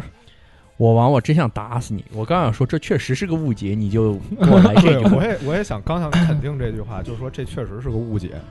你就这么来一句，对我现在宣布，万智这个冯达万智区这个主编的这个称号被我取消了， 从现在开始他已经是个小弟完了已经总得有人当反派，哎被开除了。没事儿，你们可以交流一下观点，就是为什么你觉得贵呢？你大哥，你可以先说说你为什么觉得这个游戏我贵就？开个玩笑，其实嗯万智牌嗯实际来说啊，嗯啊如果你不是那种赤贫，或者说真的是穷的揭不开锅吃不起饭，啊你要想玩都是有机会的。是。而且你你说真一个新手包七十块钱或者怎么着，甚至都都很便宜，都不一定七十块钱，都有那种免费发的那种新手的对决套牌，那对对那对根本就不用说你花钱，你去现在漫展什么都有。现在来讲的话，对，去很多展会你都能拿到那种新手套牌，可以玩一玩。对，我对之所以大家觉得贵，是因为那些竞技套牌，或者说有志于在这个竞技竞技角度取得这个高名次的人，嗯他们投入了很多，花销很大。 大哥，你知道为什么就是知道别人觉得万智牌贵这个东西起源在哪儿吗？就是黑兰花，对，我觉得可能就是也黑就莲是花他们被一些单卡，就是说哇，一张小纸片几十万美元，可能被一对些单卡对对对啊，就是确实是这就样。人家人家可能说了，哎，万智牌有一张牌，那一张牌就好好好几好几万美刀，对买买啊家一套房那个，对，搬家一套房，我操对，，其实都是误解。我拿他们四张黑兰花砸死你，就那种感觉。然后，对，然后那个人家就觉得说，我操，这游戏居然还能有好好几万美刀一张的牌，这游戏太贵了，玩不起，就是这种感觉。然后，但是实际上，其一实般的嗯这个嗯竞技的标准构筑套牌啊，嗯，也就一千块钱、两千块钱就拿下了。你少对充几个三二八，少出去耍耍去。其实哎其其实我是觉得啊，我觉得万智牌是真比炉石便宜。啊炉石的话，你想想，它嗯现在一个系列，你要是想把卡开全了，对吧？你少说你得开个少说你得开个多少？ 开个两百两百包，就说开个两百包吧，啊，就开个甭说甭说开两百包，开说开四个六十包，啊，两百四十包，这就多少钱了，对吧？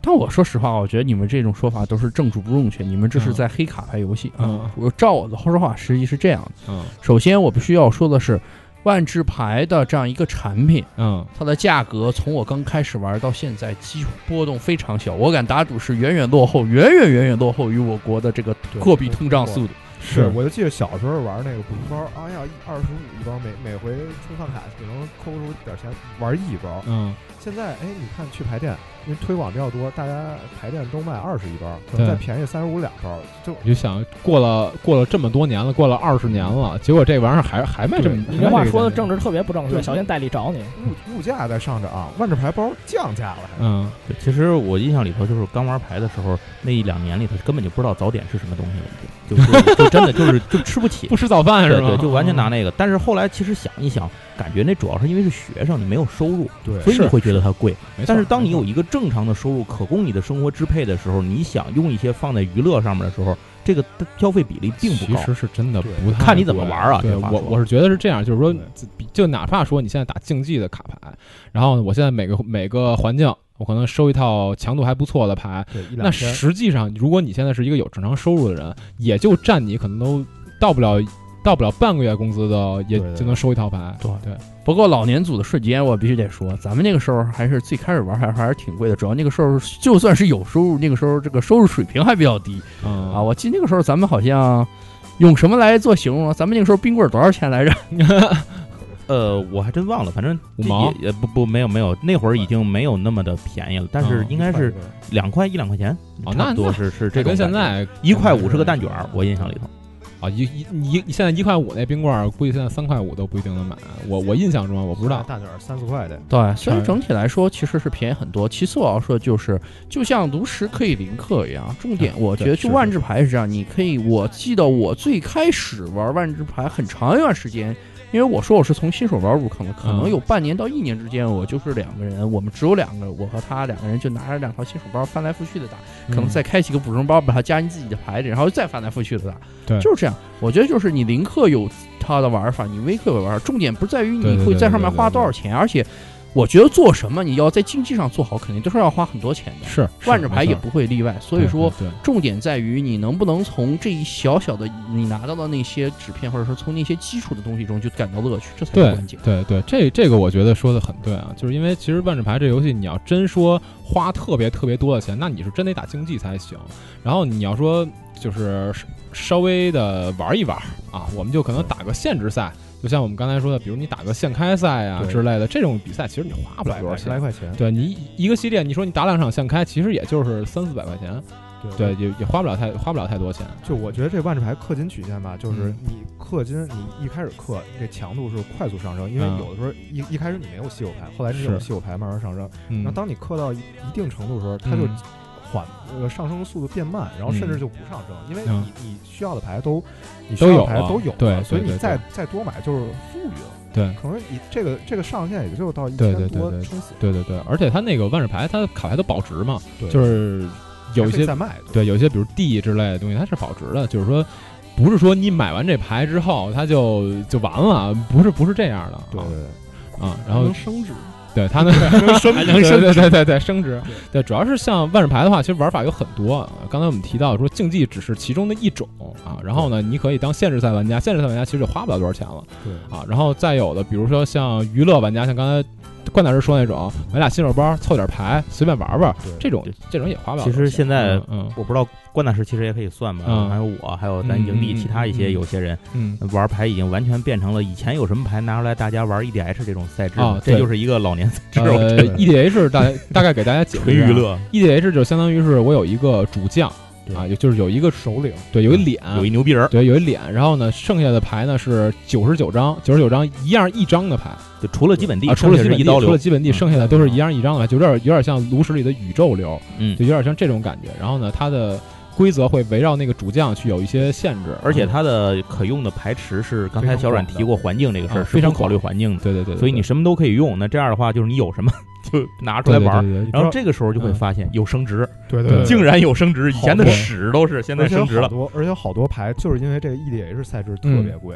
是对，就是因为像我们刚才提到的这些赛制，就是因为那个万智牌本身的基础赛制是一套牌，你的下限是六十张嘛，然后每张牌是四卡制的，这样除了基本地，对啊，剩下都是四卡制的这样一个一个设定。那么在标准的这种构筑或者说这种普通的这种构筑的思路里面去，我们都是可能按照四张牌或者按照多卡去考虑的，但在 EDH 里边呢，一一张卡就只能一放放一一张你，知道哎为什么？你知道为什么嗯是这么设定的吗？啊，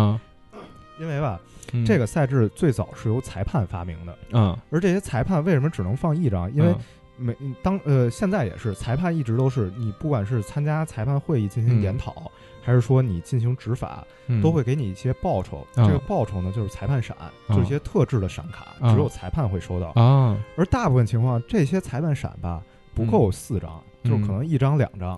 然后后来裁判，哎，我就一一两张，那怎么办？那就是组一套牌，啊就一样放一张就完了。啊，然后最后组成这么一个赛制，对这个这个，而且像我们刚才提到，就是一张牌，如果它在一个套牌里只能放一张的话，嗯那它的价值和一个能在套牌里放四张，你去评估的时候应该是不一样的。对对对对对对，所以有些牌我们 俗称叫 EDH 大厉害，对对对 但是它有可能在标准的那种构筑里就不厉害。对啊对对对对，啊，然后这个这是这是刚才我们提到的几点啊，当然还有一种玩法就属于叫收藏收藏啊，对收藏这个相对来讲可能就贵一点了。对硬核对对，因为收藏的话就属于对对对，像刚才颅内君提到比较 hardcore 的一种玩法，然后就是他会去把一一张牌吧，或者很多牌的不同版本啊，全都收起来，拿很多那种牌本儿，我们所谓叫牌本儿，里面会卡 册的，对卡册，然后呢就是全都收收的特别的，就保护的特别好。对，然然后后嗯这个收藏吧，其实嗯每个人有每个人癖好，可对能有的人就是要收大套，然后嗯，这每个系列一样一张，然后嗯有的人吧根据自己的爱好收。，对对，比如说对刚才我说那朋友，为什么我们叫他史芬斯大师呢？嗯就是因为他酷爱收藏史芬斯，啊，说这样介绍一下，史芬斯是万智牌里面一个一个生生物物类类别别，施芬克斯，对，就是对狮身狮身人面面像，嗯啊像，，对，就是一种奇幻的生物类别，嗯也很常见。嗯就是他收集这个史芬斯呢嗯特别多，从古至今每一嗯张史芬斯各个语言都有，所以我们叫他史芬斯大师。嗯比如说像我个人呢，我收藏很多故事牌，就是那嗯些牌，以前的那些牌有嗯这剧么情。对串成一个故事，哎我收藏好多这样的牌。对这个故事的牌，比如说可到能说到这个像事情也嗯是，就是因为我也收藏一种牌，我嗯就收藏一种叫做裂片妖的生物类别。哦，嗯对猎犬然妖，后对，这个事儿其实也是以前为了收藏猎片妖还被人骗过值钱的牌，这嗯都是以前的段子呃，嘛。举个例子啊，举个例子，嗯裂片妖就有点像炉石里的鱼人儿那种感觉，哎，对，集体智慧，对对，有点就有点那种感觉。对，然后外形呢就有点像那个异形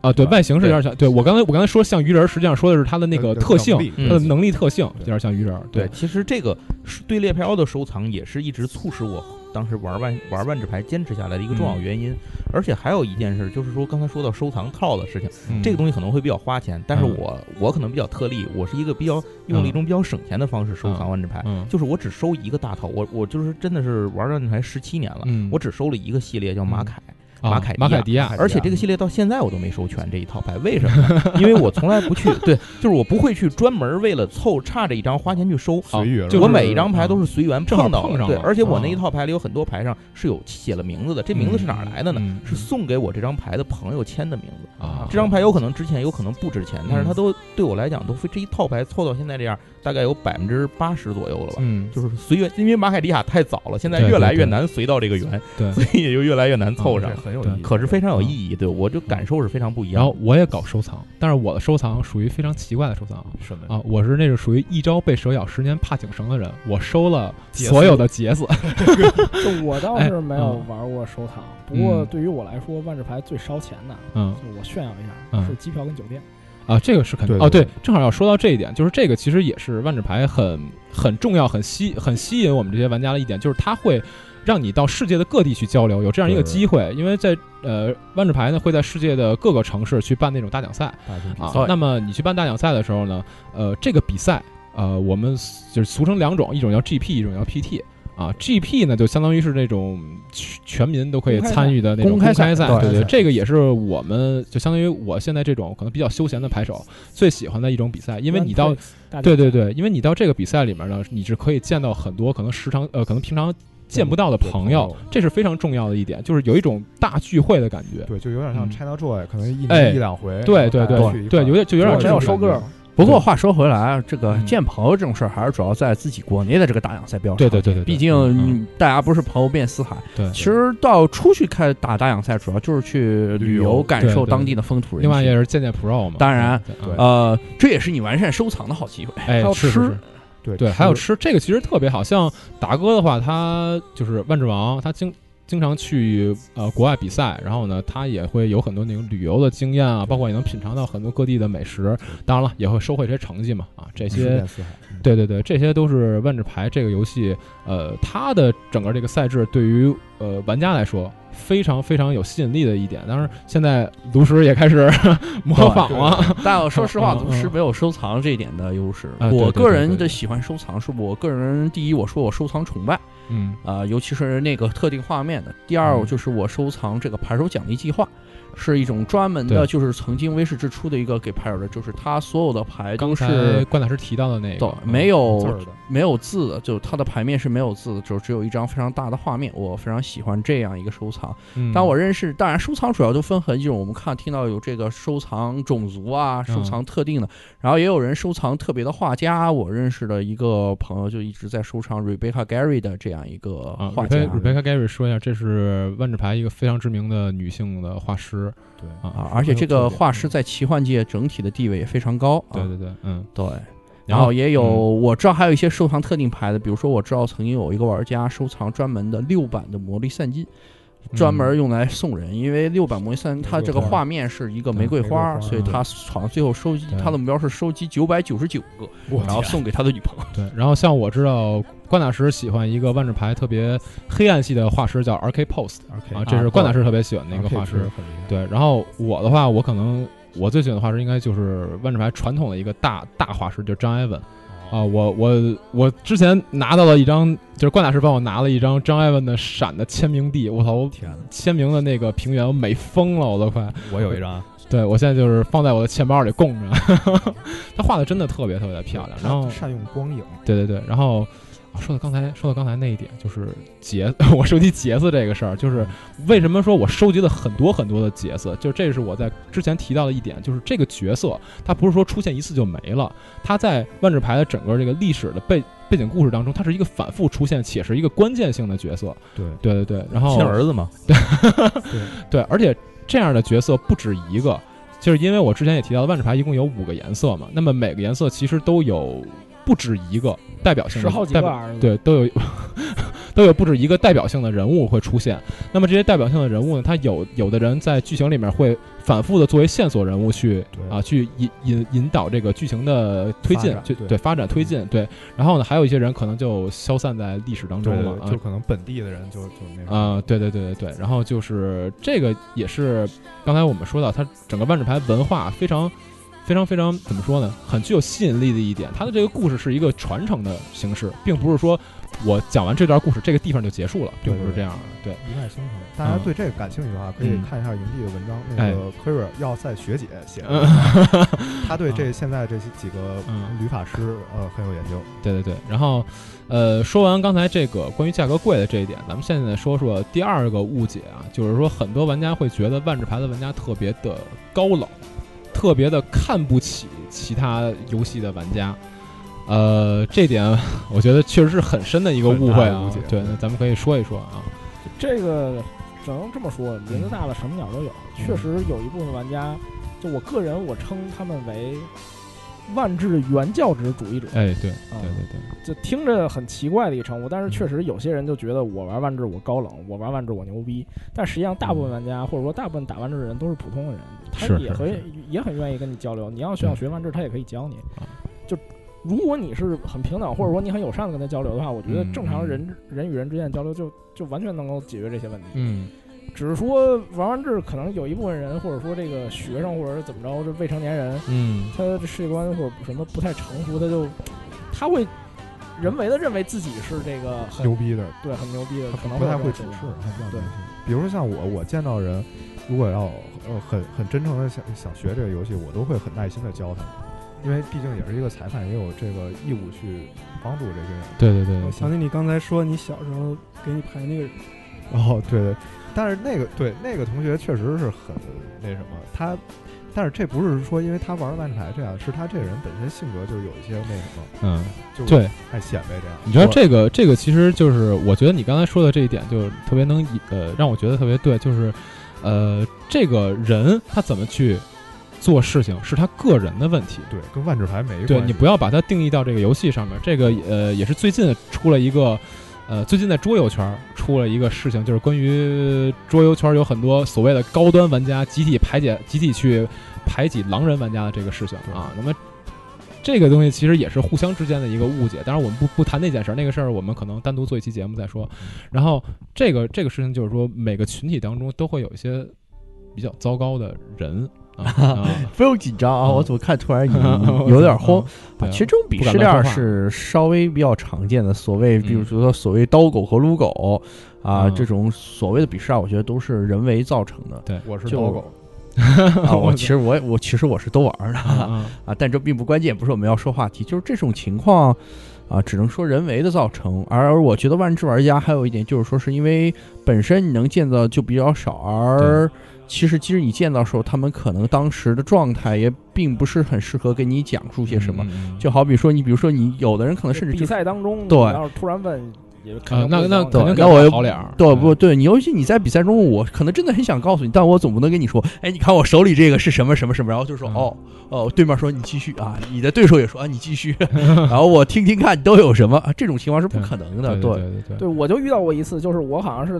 特别早之前在北京的一个排练里边，我在打一场 GPT，就是大奖赛的预选赛还是大奖赛资格赛，我忘了。然后这时候进来人，就我正在比赛呢，突然那嗯哥们儿拿来我那排骨顶往下一翻，哎，哥们儿这是什么呀？嗯，我当时都懵了，我说我说大哥，我们比赛呢。他说哦，比赛呢，没事儿，看把那牌翻过去走了。然后我我懵逼了，我对手懵翻了过去，就是我那个牌排骨顶嘛，它给亮明面了，是吧？对，亮明面了。然后我哎操哥们儿这是什么呀？拿着问了我，我说哥们儿我比赛呢。他说哦哦没事儿，把牌翻过去走了。这操蛋的这个，这个有点过是分就是了。就是你对看打牌的朋友，我也说这事儿给我操蛋了。可能你平平常人看着就会觉得你你牛什么你牛你你不就是一张对牌吗对吧对？嗯但实际上你在游戏中可能确实很在意这事儿。另外一个就是有的时候就反正对于我来说，有时候你说一个人问我这个牌什么问题，我不敢给人讲，嗯，呃，并不是说我不愿意跟你讲，是因为我自己也不知道这事儿。就是我其实对是一个不太懂规则，或者说我不太擅长给别人讲这个万智牌是什么的嗯这么一个人。所以说，你要是非让我我来讲，我本身我表达就不是那么利落，然 后你你还逼着我讲这些，其实我有时候只能装高冷了啊啊。对，然后那个你说这是一方面啊，然后另外其实现在很多的玩家他觉得万智牌玩家是一种高冷群体，实际上还是通过网上的言论，比如像那知乎上面有很多人会关于呃卡牌游戏啊，呃去询问一些事情啊，然后就会有一些万智牌玩家去说啊。这万智牌都是万智牌玩剩下的啊！你们这些都是抄袭，等等等等。当然，我们不否认的一点是，万智牌确实它是这个鼻祖，就是集换式卡牌游戏的一个鼻祖，但是我不敢说它是卡牌游戏的鼻祖啊。所就是以因有为人就拿这个当嗯当拿万智牌当枪使，去对对对贬低对对别的卡牌游戏，没错儿，没错儿，对，这是一个非常不好的行为。而且其实，呃，真正的万智牌玩家，就是真正他深入到万智牌里面的玩家，我觉得很少有去刻意做这种事情的人啊。对好像很多人去把万智牌当枪使了，他是都是属于他。并不是真正在核心这个群体里面的人去对这么做的，对他可能对这东西一知半解，然后就说了，呃，当然，呃，刚才我接着说啊，就是万智牌确实是集换式卡牌游戏的一个鼻祖。然后像后来很多卡牌游戏都是以万智牌的框架去进行一定的参考和修改，这个我们不能否认啊。但是不应该用这件事儿去呃批判别人或者怎么着，然后说没错我们是老祖宗，我们就比你们厉害。就是你玩了一个成功的游戏，不代表你是一个成功的人。没错，没错嗯这个就是一个游戏好不好，跟你这个跟你这个人没什么关系对。而且要说一句，万智牌的设计师现在也去做欢乐游 戏了。万智牌的设计师做了一款我很喜欢的欢乐游戏，就叫《东京之王》， 对，现在还有各种纽约之王等等等等，环太有点环太平洋的对感觉。包括 说包括说那个他自己后来也做了那个巨人前夕，那都是他对他也是都是会做一些更新的尝试。你不能说呃，这这个人曾经设计出来万智牌，他就不能去做别的游戏，这是不合理的，对吧？当然，而且嗯，而且有很多优秀的万智牌玩家也嗯是很很不错的设计师。对对对对对，啊，所以我就说呢，这个大家对于万智牌玩家的这个误解，可能确实是呃存在于网络上吧，就是确实网络上会有一些人他给大家造成了不好的印象，但是实际上，如果你想真正的见识到万智牌玩家是一个什么样的群体，去趟 GP。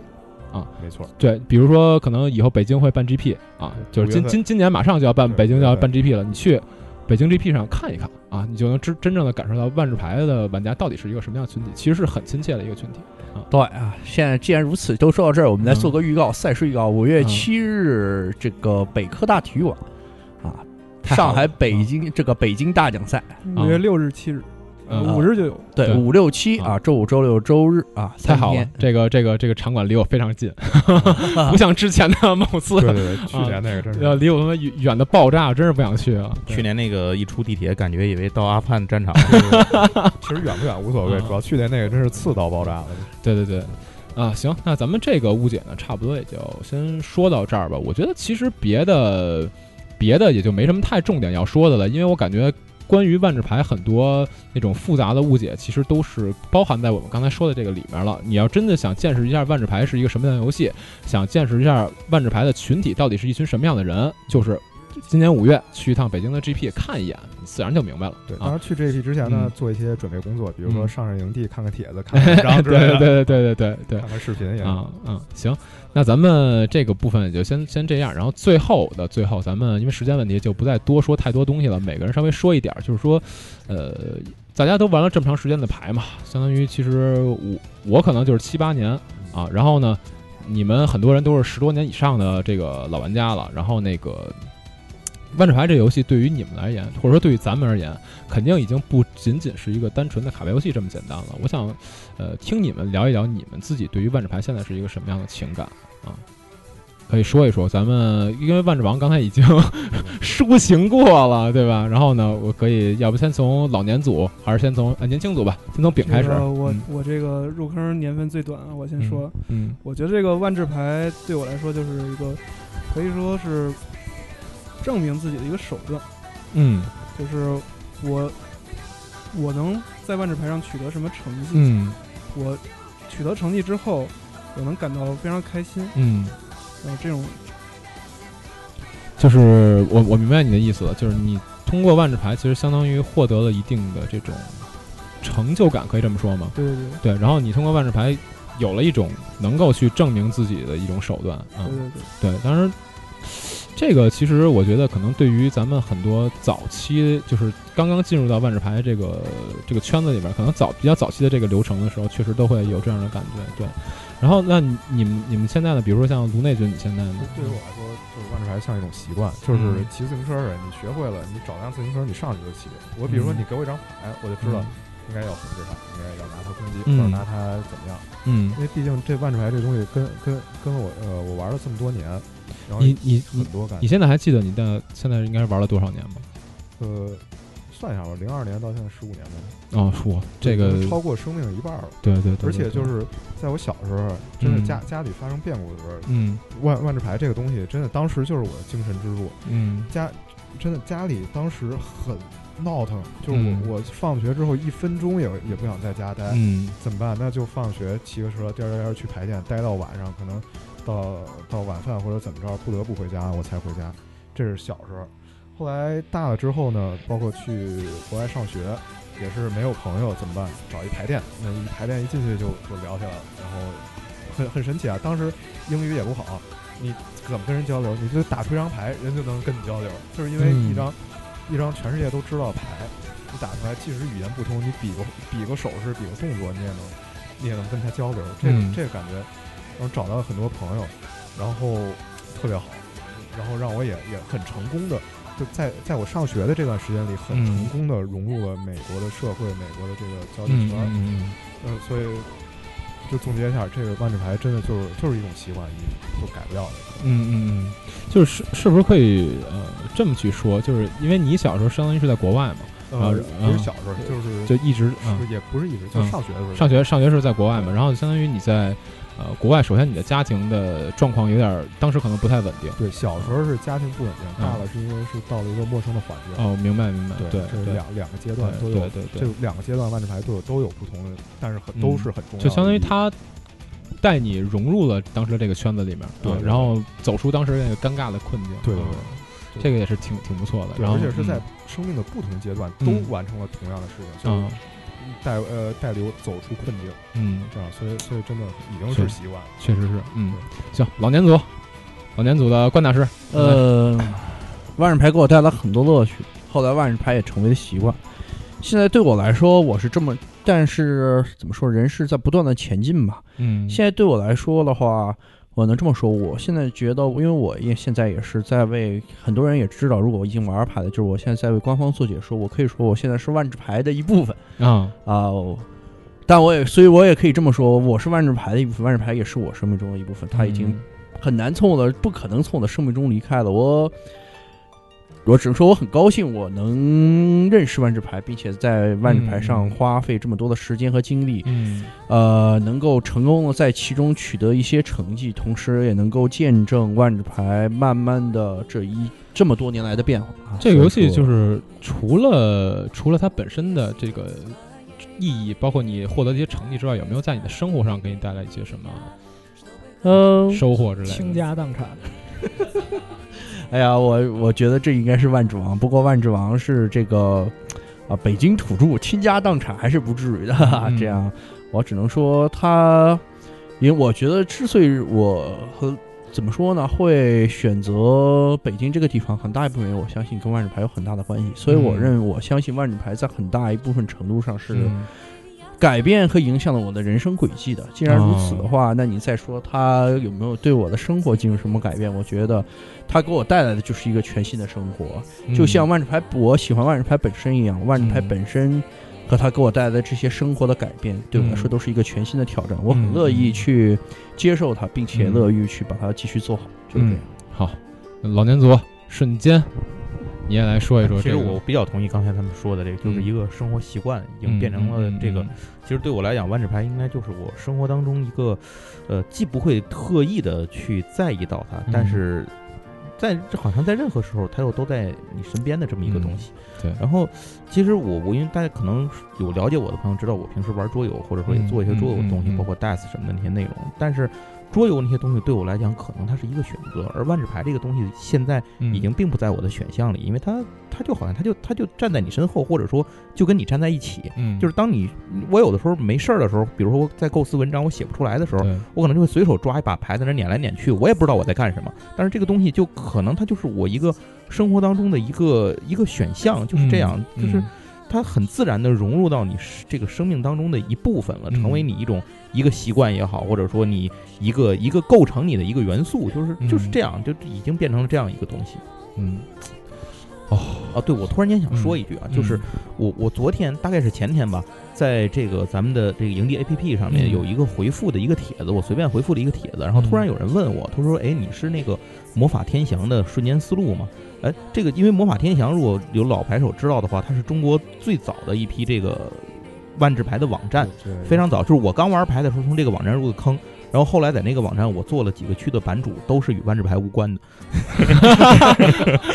但是我在那儿认识了很多朋友，啊比如像什么剑气啊、什么剑气长江啊、皮皮象我等等师很傅多，对很多很多人都是我都是在那儿去认识的他们。然后这个人，这个人我要没记错的话，这个这位朋友 ID 应该叫蒙敏娜，嗯然后他。他就是当时也是天翔的一个一个老玩家，哦但是这个时候他在没想到在营地又多年看到之后我，然后他又就遇问到了我一句，了他说是不是嗯你？我说哎就是我。他说哎呀，他真没想到，他说这这么多年了，因为魔法天翔没有已经很多很多年了。是嗯，真的是就是这种感触，就是这就是万智牌带来的，就是是就是这样。包括咱们这群人现在能坐在这录这个节目，也是万智牌带来的。你追根儿的话，其实可以这么说，对，没错就是可能那个时代已经变了，但是万智牌没有变。对啊，我是这么我是这么去理解这个事情就的。万智对，牌也在变，只不过它传承的这个呃，传承的这个这个关系没有变，所以这个是哎，我觉得特别宝贵一点。我听你们说，我现在已经有点儿这个情绪上来了。对，当然我跟你们现在还不是一个阶段嘛，我相当于今年才第八年啊，然后也不我，短了吧？八年不短了对抗战都都打完了。嗯我操！现在是十四年抗战，对你还没打完。对，但是我的这个感想可能跟你就不太一样吧，因为我现在基本上已经，呃，遁入限制赛了，就是我我现在基本已经是一个休闲玩家了。然后就是每个系列可能刚出的时候去打两场限开赛，我现在基本上属于这么一个比较，呃，就是很很很很很休闲玩家休闲玩家这样一个方式。对，当然这个东西。怎么说呢？可是我每次看到万智牌，还是想过去看一看，然后拿起那那几张牌搓一搓，啊，看看这些都是什么效果。然后那个，呃，每次去看到可能麦当劳也好啊，看到一些桌游吧里啊，有人去玩万智牌，有人在那儿撕包的时候，我还是会觉得很激动。呃，我觉得万智牌给我留了留留留到我心里面这样一种感想，大概就是这样的感觉，就是说我或许现在已经不是那么常常的去跟他见面了。但是每次看到他的时候，我还是会非常的激动，就是父父母那种感觉。有一种见老友的感觉，有一老种友见老友的感觉。对，啊，我操，这期他妈最后这个抒情输的有点儿啊，你不行觉得吧差一人吗？其 实差一个什么？他是刚才输过了，啊，别输了你，们你们说的时差不候多。，没事，你再说说，你再说，你再说。 网友有了新的感想，你们是你们刚才说的时候，我在想，嗯万智牌其实到底它是个什么？嗯它吧，可能嗯是一堆纸，嗯油墨印的，闻着还挺香。大家开玩笑都说是置换油墨，上瘾。也有可能是个游戏，就跟炉石啊、这个影之师啊、跟这个昆特牌什么都一样，它是个玩的那种牌的游戏。对，但是我觉得吧，嗯它有的时候它也是份工作。嗯就我因为万智牌这个东西，我喜欢它，我玩了十多年，无论是顶着家长的骂也好啊，嗯这个自己拮据也好啊，这个成绩起起伏伏、心态爆炸啊什么的这些，嗯总之各种事儿都经历过来了吧。我最终我现在可以说是以之为生，我也是挺感谢他的。嗯然后他也是朋友，嗯我记得原来营地有一个坛友，嗯他写了一篇文章，里边有一句话就是“万智牌是朋友啊”，我觉得说得对。如果不是因为万智牌的话，我不可能在世界的各个角落见到自己完全不可能想象的人，和他们对聊对完全对不可能想象过的事情，对，不可能去到一个陌生的城市，看到一个陌生的风景，看到那些陌生的生活，体会那种完全没有想象过那种感觉。嗯然后它也可能是血液或者骨骼或者神经或者什么，我我不知道，嗯就是它它在你身体里边，你没办法把它取出来。取出来，你说你拿到你一根肋骨，你能活吗？你肯定能活，但是你活得好吗？你不一定活得多好。你可能老想着我对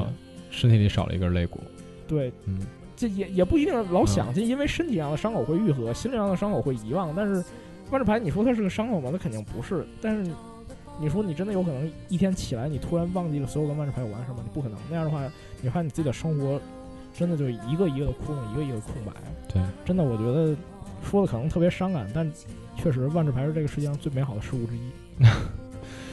哎呀，最后这个让王收尾，果然就走到了这样一个境地。对嗯对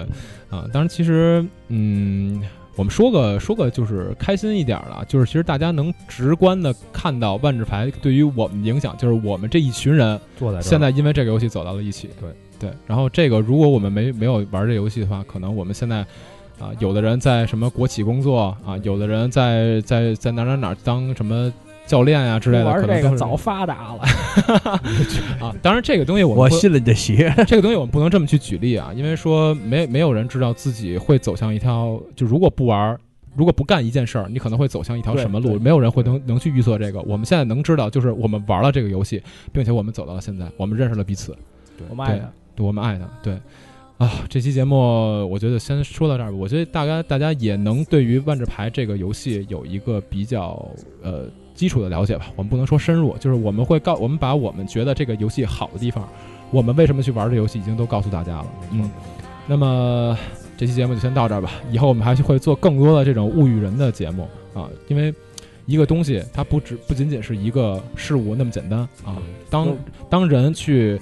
跟这个事物产生联系的时候，这个事物对于一个人的意义就远不止那么多了。嗯，有行更多想了解万智牌的消息，可以关注旅法师营地对万智频道。咱们这期节目就到这儿差不多结束了。好好，大家再见。再见。啊再再见。再见。